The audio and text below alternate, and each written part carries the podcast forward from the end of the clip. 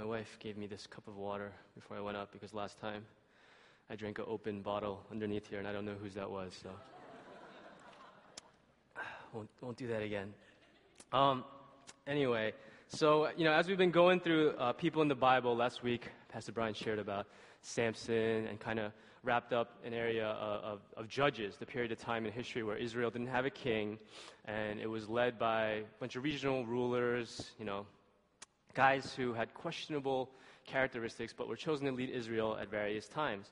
And today I'm going to be talking about Samuel, okay, who kind of is bridges the transition between the time of judges when Israel is sort of this amorphous group of people living in the promised land, not really knowing what to do, not really united, and then sort of leading Israel into the time when they're going to actually become a kingdom, united under first King Saul.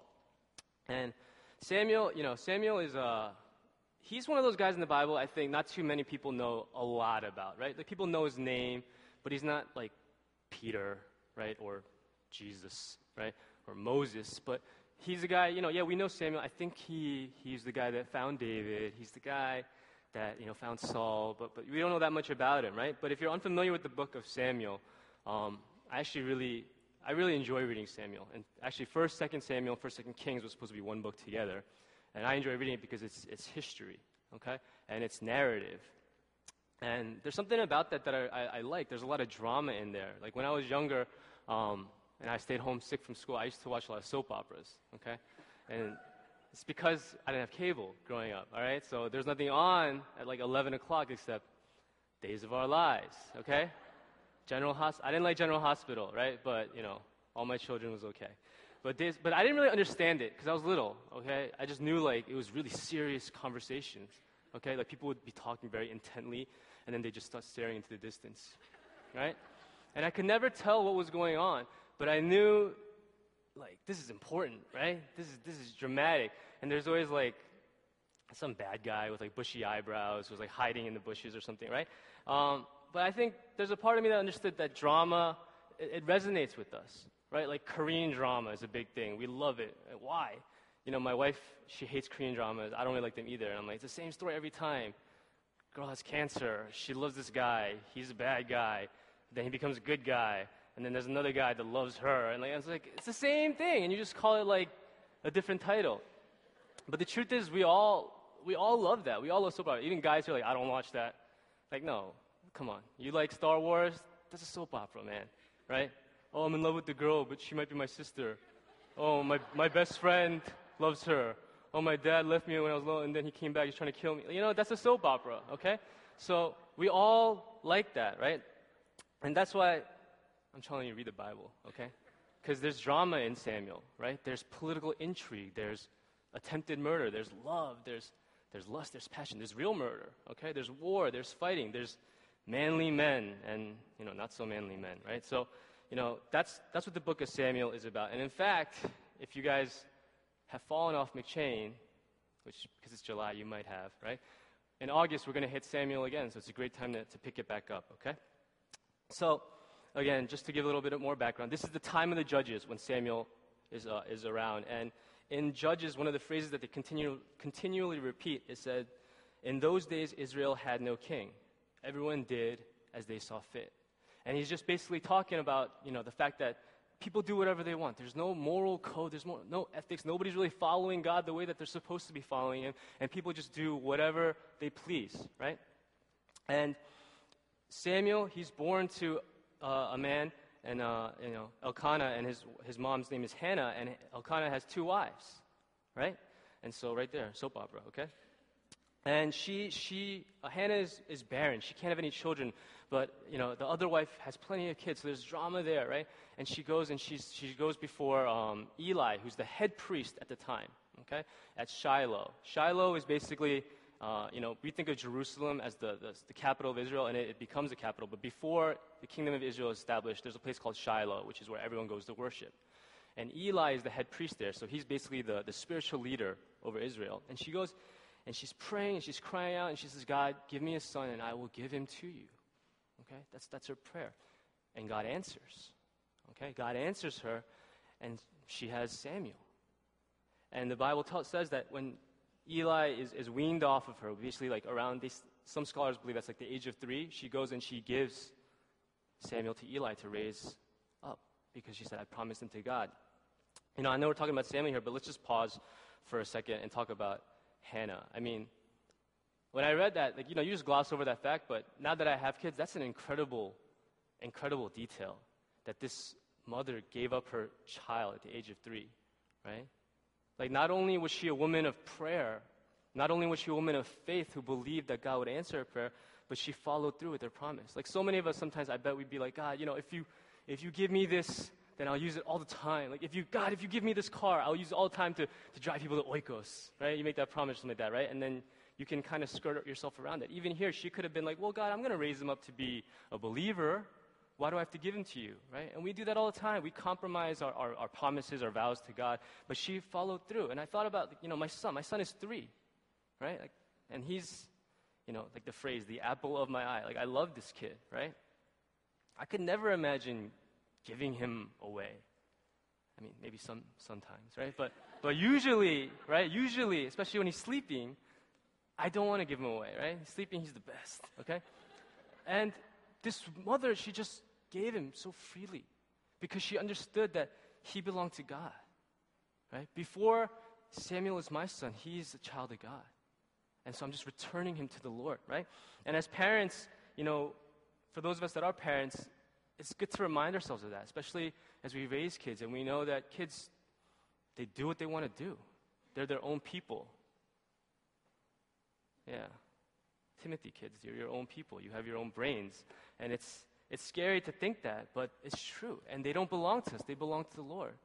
Right? And even, you know, just under, if, if you're not a parent, it's okay. Right? Calm down. But just even understanding the way we pray, the way we pray is important, and the promises we make God, the vows that we make the Lord, it's important that we follow through and understand the, um, the severity of that, right? And so this is how Samuel is born and raised, okay? From the very beginning, he's in a godly household. He has godly parents, uh, men and women of prayer, people of obedience. And then he goes and he's raised in the house of a priest, Eli, okay? So he, he understands what it means to serve God, to serve people, to love God, to love people, okay? And as Samuel grows up, he actually becomes the leader of the Israelites, okay? Now, at this time, there are three types of leaders in Israel, okay? The first is a king or, or a judge. They don't have a king at this time, which is why we came from the period of time called judges. But it's a judge, and a judge is somebody who would not only, like today, decide between matters of, of um, social justice or, or, areas of conflict and, and delineate wisdom that way, but he would also lead them politically and militarily. So that's the first kind of leader, a judge. The second is a priest. And the priest is the leader in terms of, you know, worship, in terms of ritual, you know, how are we going to sacrifice? How are we going to praise? Et cetera, et cetera. And the third is the prophet. Okay? And the prophet is somebody who's supposed to be the connection with God, somebody who's supposed to tell Israel, this is what God says, this is our, his vision for us, let's go and carry it out. Okay, those three offices. And Samuel, he did all three. He was prophet, priest, and judge, okay? As a priest, you know, God says in chapter 2, I will raise up for myself a faithful priest who will do according to what is in my heart and mind. In chapter 3, the Lord was with Samuel as he grew up, and he let none of Samuel's words fall to the ground. Okay? That's, that's the kind of priest that Samuel was. He had power in his words, he had power in what he said, right? And he had a, a mind and a heart that resembled God. And as a judge, he led the Israelites to victory against the Philistines, who are their greatest enemies at the time. He goes to battle with them, right? Like going to war with with Pastor Neil leading you. I would actually do that because he's, he's a really strong guy, right? But, you know, not me. Don't follow me, okay? if I was ever in war, I would get killed in like a heartbeat. Um, but he's, so he's a military leader. As a prophet, he established God's will by establishing the kingdom of God, right? He led Israel from the time of the judges into this kingdom by coming to anoint Saul as king, by coming to anoint David as king after him, right? And so, as a prophet, as a priest, as a judge, he lived an extremely full life for the Lord. Right? He look, he can, he's somebody that could look back in his days and said, I did everything that God put me here to do. Right? And the reason he could say that, you know, isn't because he was such a great leader.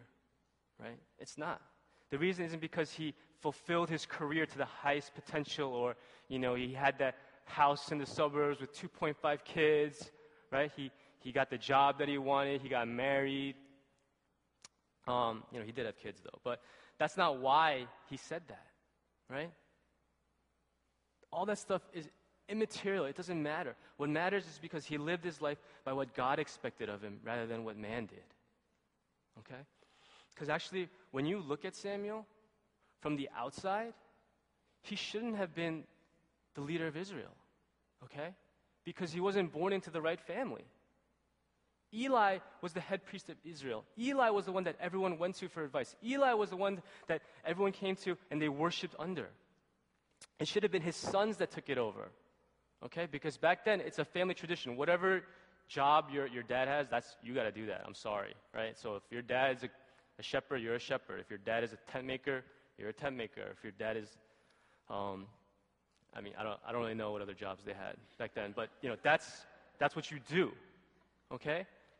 But Eli wasn't supposed to be in that family. So from the outside looking in, he doesn't resemble the priest at all, right? And Eli's sons were actually wicked men, and they, they abused their power, they abused their office, and that's why God took it, the, the office of the priest away from that family and gave it to, to Samuel. But in the same way, not just Samuel on the outside, but in the book of Samuel, that same theme runs throughout. How the outside, God looks in the inner heart, not the outside, right? And he says that about David. And we see that when we talk about King Saul and King David. And for those of you who don't know, Samuel goes to anoint King Saul first. King Saul is the first guy he, he makes king of Israel. And when Saul kind of, you know, screws it all up, then he goes and finds David. Okay? But let me tell you, from the outset, Saul looks like a king. Okay? This is what it says about Saul. He was as handsome a young man as could be found anywhere in Israel, and he was a head taller than anyone else. Like, that sounds like a king. He was better looking than everybody, he was taller than everybody. I mean, yeah, that's, that's I, would, I would follow that guy, right? But about David, it says, and David, not to poo poo David, David, I'm sure, was a pretty good looking guy, right?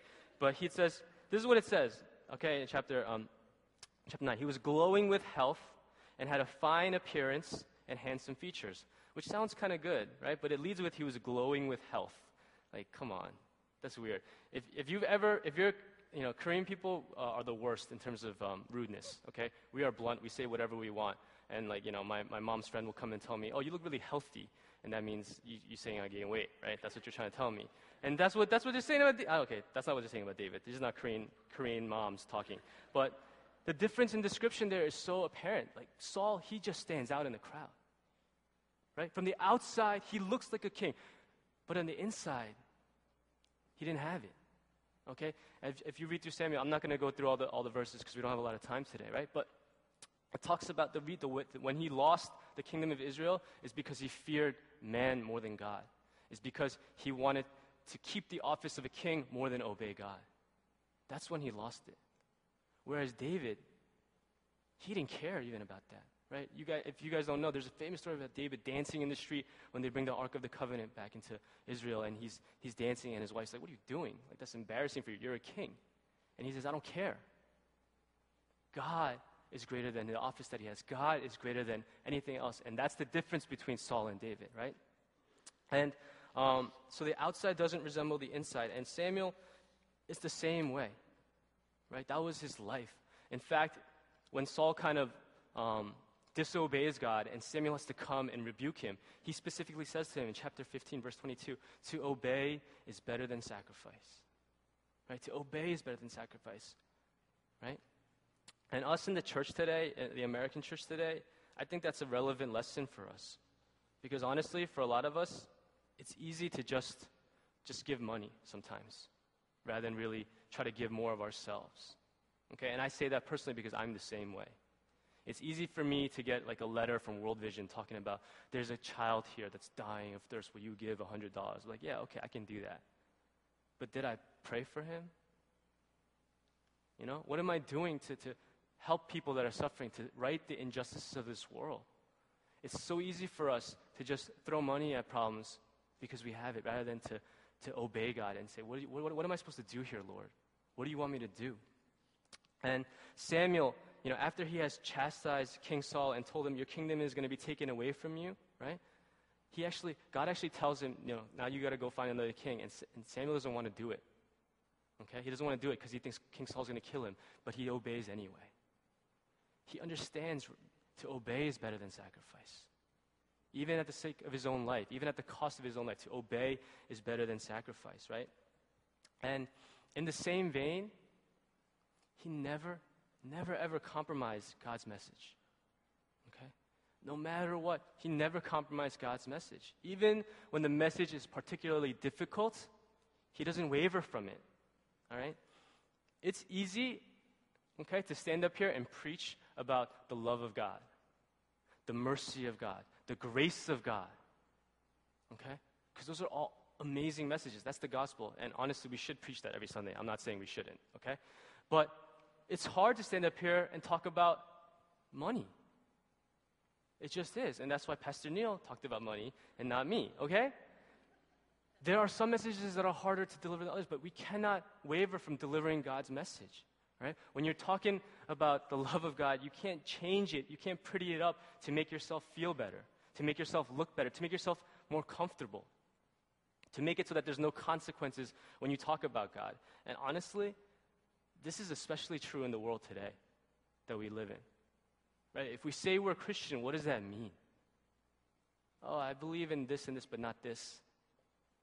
Uh, this stuff in the Bible is true, but not this stuff. You know? Even if you believe that, you better know what you're saying.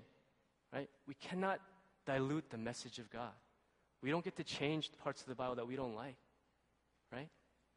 And um, one thing, you know, one of the most powerful messages, if you guys know, you know, the Supreme Court came out with a, you know, historic ruling in the past couple of weeks, and, and there's been a huge uproar on the internet and all this stuff about, you know, homosexual marriage and stuff like that. But one of the greatest responses that I saw to, to, the, to the whole ordeal was this, uh, it's got Bishop T.D. Jakes. Okay, if you guys don't know who he is, he's a, he's a pretty powerful pastor. And this is what he said. He said, why are people so upset? Right? Like, don't be bothered by it. The world is the world, and the church is the church. Right? The world is the world, and the church is the church. And I thought that was so powerful.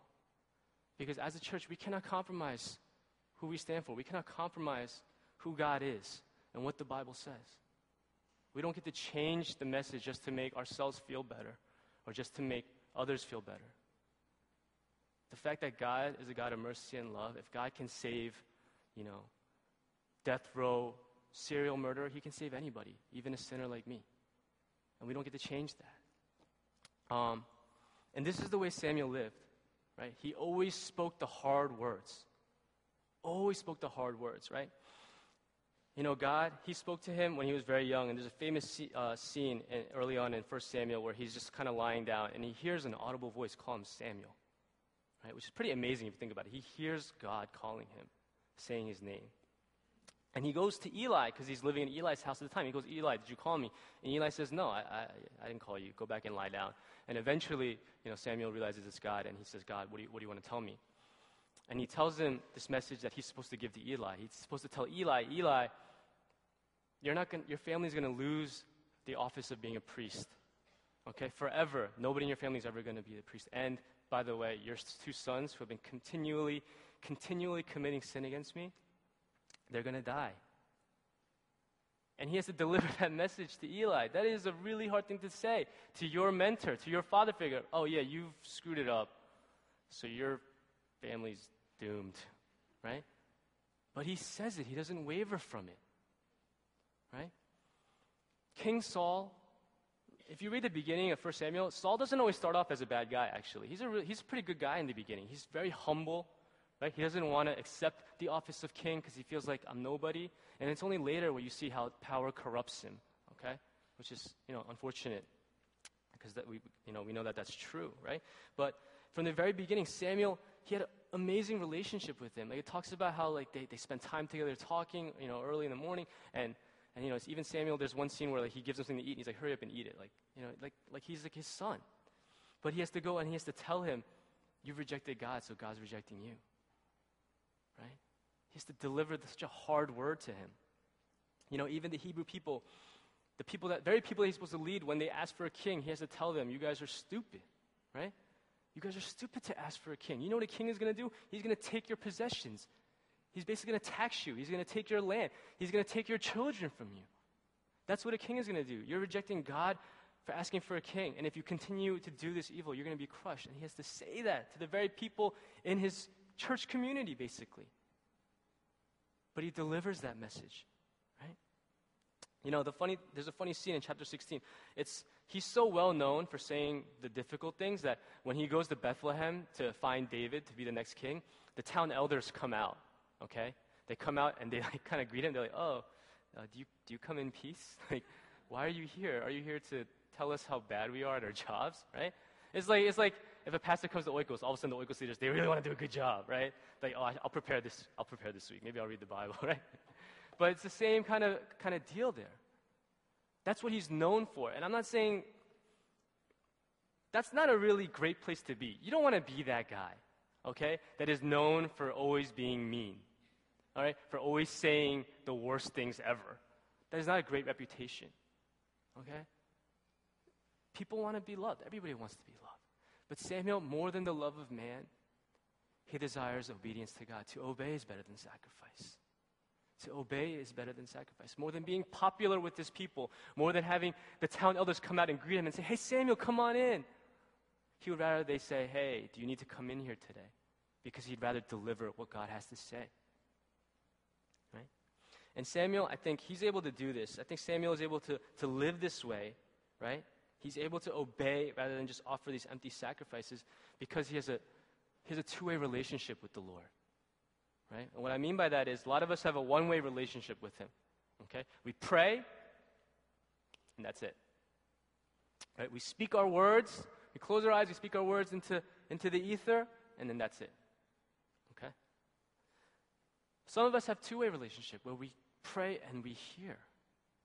Okay? And that's where I want us to get as a church, right? We can hear God speak, right?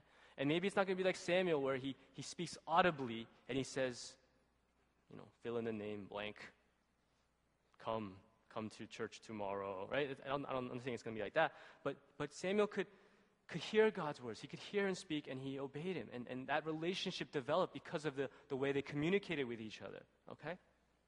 Um, and some, some examples of the way Samuel could hear God speak to him, I already talked about as a boy when he heard him call his name audibly, right? There's also an example, God, when, um, when he's talking to Saul and he's rebuking him for, for obey, disobeying God, he says, um, you know, last night, God, this is what God told me to say to you, right?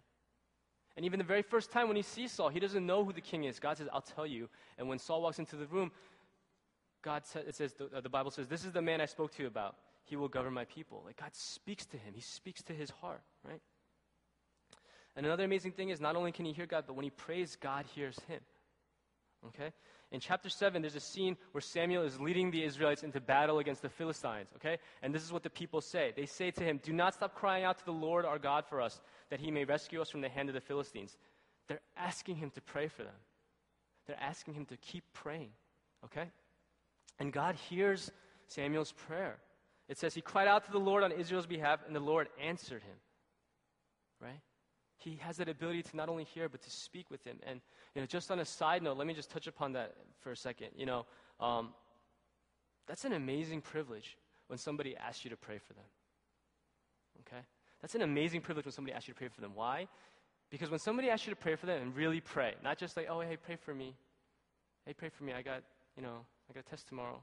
Pray that I get A, even though I don't study ever, right?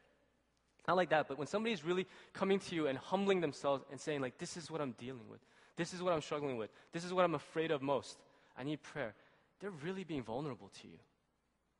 They're really being very, very vulnerable.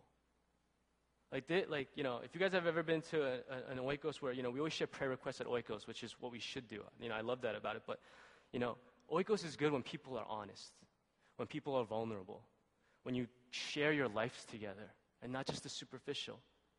But it's hard to do that. It's really hard to expose everything to, to people, to my neighbors, right? But when you do that and you're really asking your brother or your sister to pray, that's, um, that's an amazingly humbling thing, right? If you say, hey man, I need help, I need prayer, right? I need prayer. Our marriage is not that good right now. Sure, on the outside we look okay, but we're dying inside, right? Hey, I don't know what to do about my kids right? They don't listen to me anymore. They don't listen to my mom. They just run around just disrespecting us. Hey, I need help. to say these things is so vulnerable. Right? And honestly, our church, I don't know how good a job we do about that. Right? When we say who needs prayer, nobody answered, nobody raised their hand. And I'm not trying to shame you guys and be like, oh, like make up problems, okay? But we all got things we're dealing with. And to say that, you know, we don't, man, come on, church, we gotta be honest with each other, right? So not only is it an extremely humbling thing in that way, but when somebody asks you to pray, they're also saying, hey, I believe that your prayer, God will hear your prayer, right? I'm not gonna ask somebody to help me if they can't help me. I'm not gonna ask somebody to like, like I'm not gonna ask Mina to help me, you know, lift the car because she maybe she could. She's pretty strong, okay? But you know, you're going to ask people who help us who have the ability to help us. So if I ask, you know, Elder Alex to pray for me, I'm saying because I believe God will hear your prayer, Elder Alex.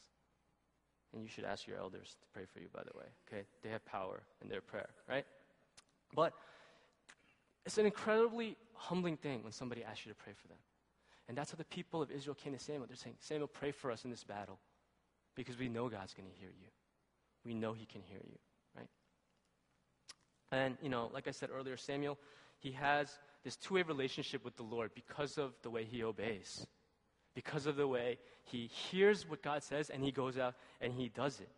A lot of us, you know, we can pray, right? We can pray. It's easy to, to ask for things, it's easy to, to say, God, I need this, I need that. It's much harder to listen, right? Even on top of that, it's much harder to obey, right? God, did I really hear you right? No, no, you don't want me to go buy that homeless person lunch. No, that's crazy. I'm just gonna keep going to Chipotle and you know, maybe I'll maybe I'll give him a dollar on the way out. No, God, you didn't say that, right? It's so much easier to, to just ignore what we feel like God is saying to us and just continue on our lives regularly than to really take a moment to listen, to really take a moment to, to obey, right? And when that happens, I think something happens in our relationship with God. Right? Like my parents, um, they're absolute neat freaks. Okay, they are crazy people. All right, like they clean their vacuum. Okay, that's how crazy they are. I'm like, what are you doing? You use that to clean dirty things. Why are you clean? It doesn't make sense. Like, it's like washing soap, right? That's weird. Don't do that. Okay, but they clean the house before we have guests come, and the minute they leave, they clean the house after that. I'm like, we just, come on and I, should, I, I, should, I, act as if I help. I don't help. Okay, I'm a, I'm a horrible son. Okay, um, but part of it is because they never asked me to help, right? And because I'm a spoiled firstborn son, I just they don't ask me, right? But also because they think I would screw it up, and they're probably right, because they're so particular about the way they want it. They're like, I don't want you to do it, and actually, you know, I've become my parents because you know I'm like that now with my wife and my kids. Like, oh, you're just you're not gonna do it right, so I'll just do it, right? Um, but it's funny, that's why they never ask me anymore. Right? And it's, it's the same way with the Lord. I'm not saying if we don't obey God when He speaks to us, He's going to stop speaking to us. Okay? I'm not going to say that. But maybe we have more trouble hearing Him then. Maybe we have more trouble, you know, hearing Him over the sound of our own excuses, over the sound of our own pride, over the sound of our own, our own prayers. We're too busy saying things that we need, that we want, that we can't hear what God wants from us right? You know, when you think about the character of Samuel, um, you know, as we've been going through people in the Bible, I think part of it is, is educational, first of all, because not all of us know all these people that we've been going through, right? But I think part of it is supposed to be kind of like an inspiration, right? Because they're in the Bible for a reason. And everything so far I've said about Samuel, he's, he's a pretty good guy, right? I'm like, man, I, I can't be like that. Can I measure up to him? Not everything about him was good, by the way, okay? Like he wasn't the best dad. Like his sons, just like Eli's sons, kind of walked away from, from, from the faith, right? But, you know, as I, as I read about Samuel, one thing I realize is I don't think we're supposed to read about Samuel and compare ourselves to him, okay?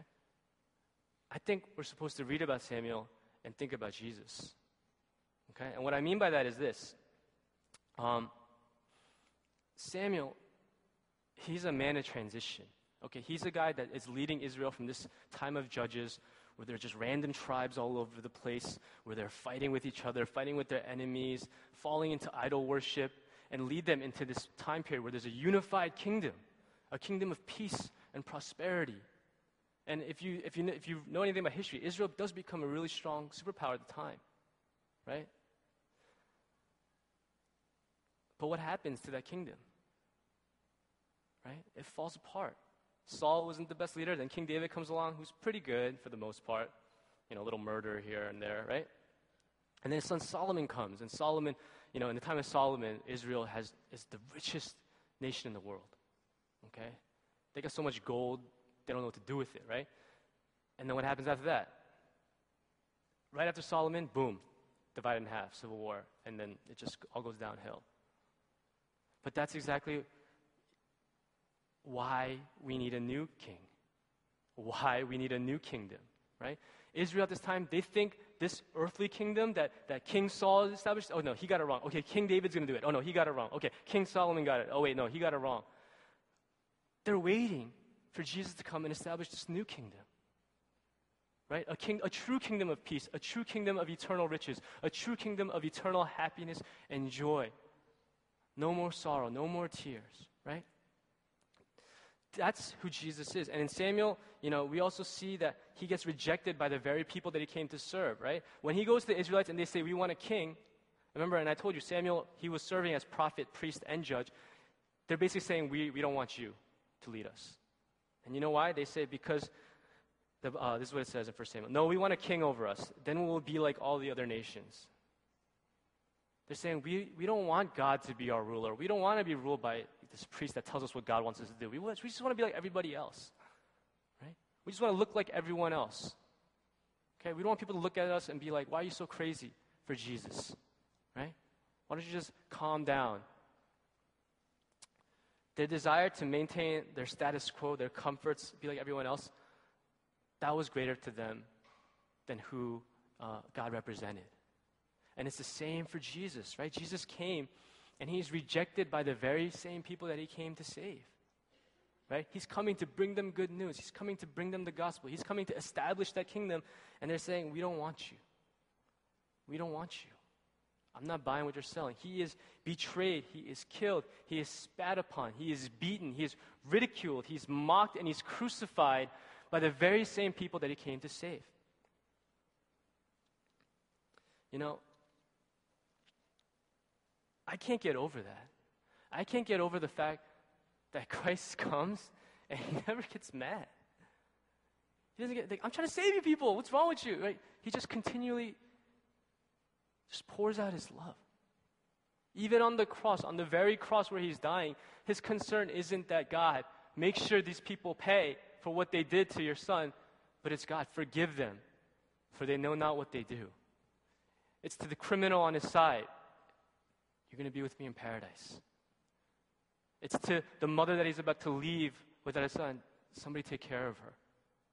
His concern is always for others. That's who Christ is, right? You know, that message of, of redemptive love, that redemption, that grace that is forever, Samuel said the same thing. Even though he was upset with the Israelite people about rejecting God and choosing a king, he tells them, when he's giving his little farewell speech to the Israelite people, he says, even though you sin and turn from the Lord, don't give up on Him because He's not giving up on you. Right? And Jesus, that's His message. That's the gospel. On the very cross that I came to die for you, I'm saving you at the same time you're killing me. Right? That's the message of the gospel. That's the mess that's the entire Bible right there. All these people in the Bible, they're, they're supposed to, like, yeah, there's some good guys, there's some bad guys, just like in this room. Some of us are good, some of us are bad. You know, we got messed up stuff about us. None of us are perfect. All these people in the Bible, they're not picked because they're perfect, it's because they're imperfect. But they're supposed to point us to the only one that's perfect. That's Jesus. That's the gospel message. You know, today we're gonna we're gonna do baptism, and we're gonna go into that in a little bit. And um, you know, I encourage you guys to stick around for it if you can. I know some of you guys have to go. But, um, you know, baptism is amazing because it's people, the reason we want the church to be here together and the reason we don't just do it in private in the back room or something like that, right, is because we're trying to encourage people. For those of you who, who were baptized and maybe, you know, forgot what, what that was like, forgot about the promise that you made, remember. Remember that. For those of you who've never been baptized, see what it's like to, to be born again right? Not that, that's what the, the water symbolizes coming uh, down into the water and coming out, is being born again in Christ and saying yes to the Lord in all things. You know, God, He has a very specific message for each and every one of us today. I really believe that, right? And if I didn't say it properly, I apologize, okay? But don't depend on me for that, right? Right? Even right now, He's speaking to you guys. Every single one of you something. And we can choose to hear or we can choose to ignore. We can choose to obey or we can choose to say, you know, I didn't hear that right. Right? And the individuals who are getting baptized today, they're saying, yeah, yeah, God, I hear you. I hear what you're saying to me, and I want to say yes to you. Right? So, you know, I'm going to close for us in prayer, but as I do, I just want each and every one of us to just think on that. Lord, what are you saying to me today? And, you know, I'm not trying to turn this into a revival meeting or anything like that, but at the same time, we can't waste the opportunities that we have to hear from God. Right now. Right now, He's speaking something. Right? And I ask you guys to really question what it is that He wants to say. Okay, so let's close our eyes and um, let me uh, let me pray.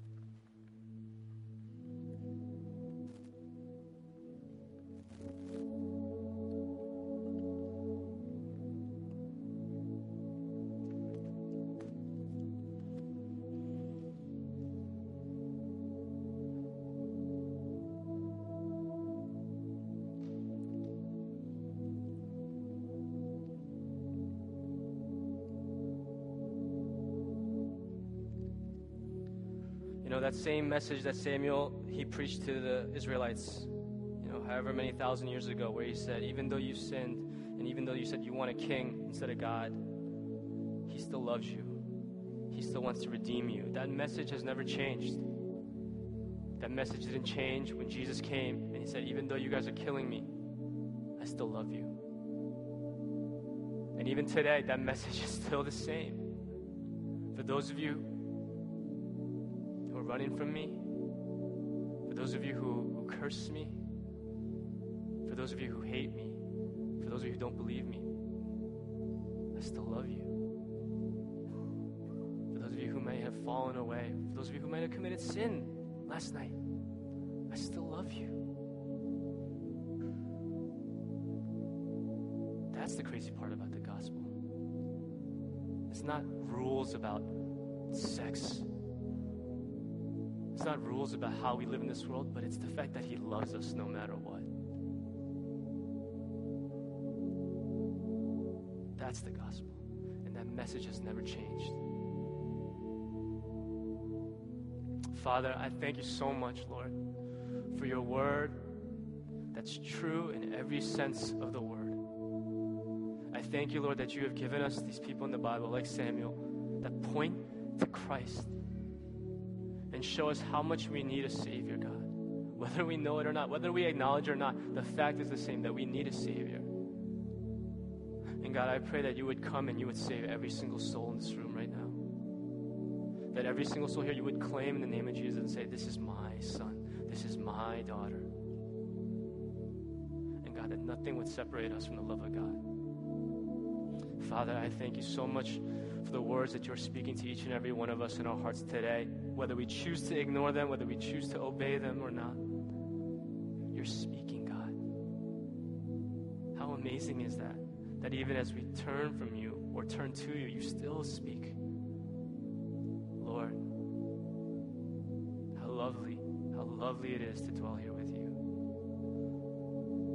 God, I thank you so much for, for my brothers and sisters right now who are about to undergo baptism, Lord. And I pray that the fire of God would just burn in their hearts for you, Lord. That nothing would stop them, nothing in this world could stop them from proclaiming the love of God and from loving their neighbors, Lord. God, your gospel has never changed. Your gospel has always been the same, and it's a message of love and mercy and grace even today. And so I pray, Lord, that our hearts would be ruined for anything less than the fullness of Jesus Christ. We love you and we worship you. In Jesus' name we pray. Amen.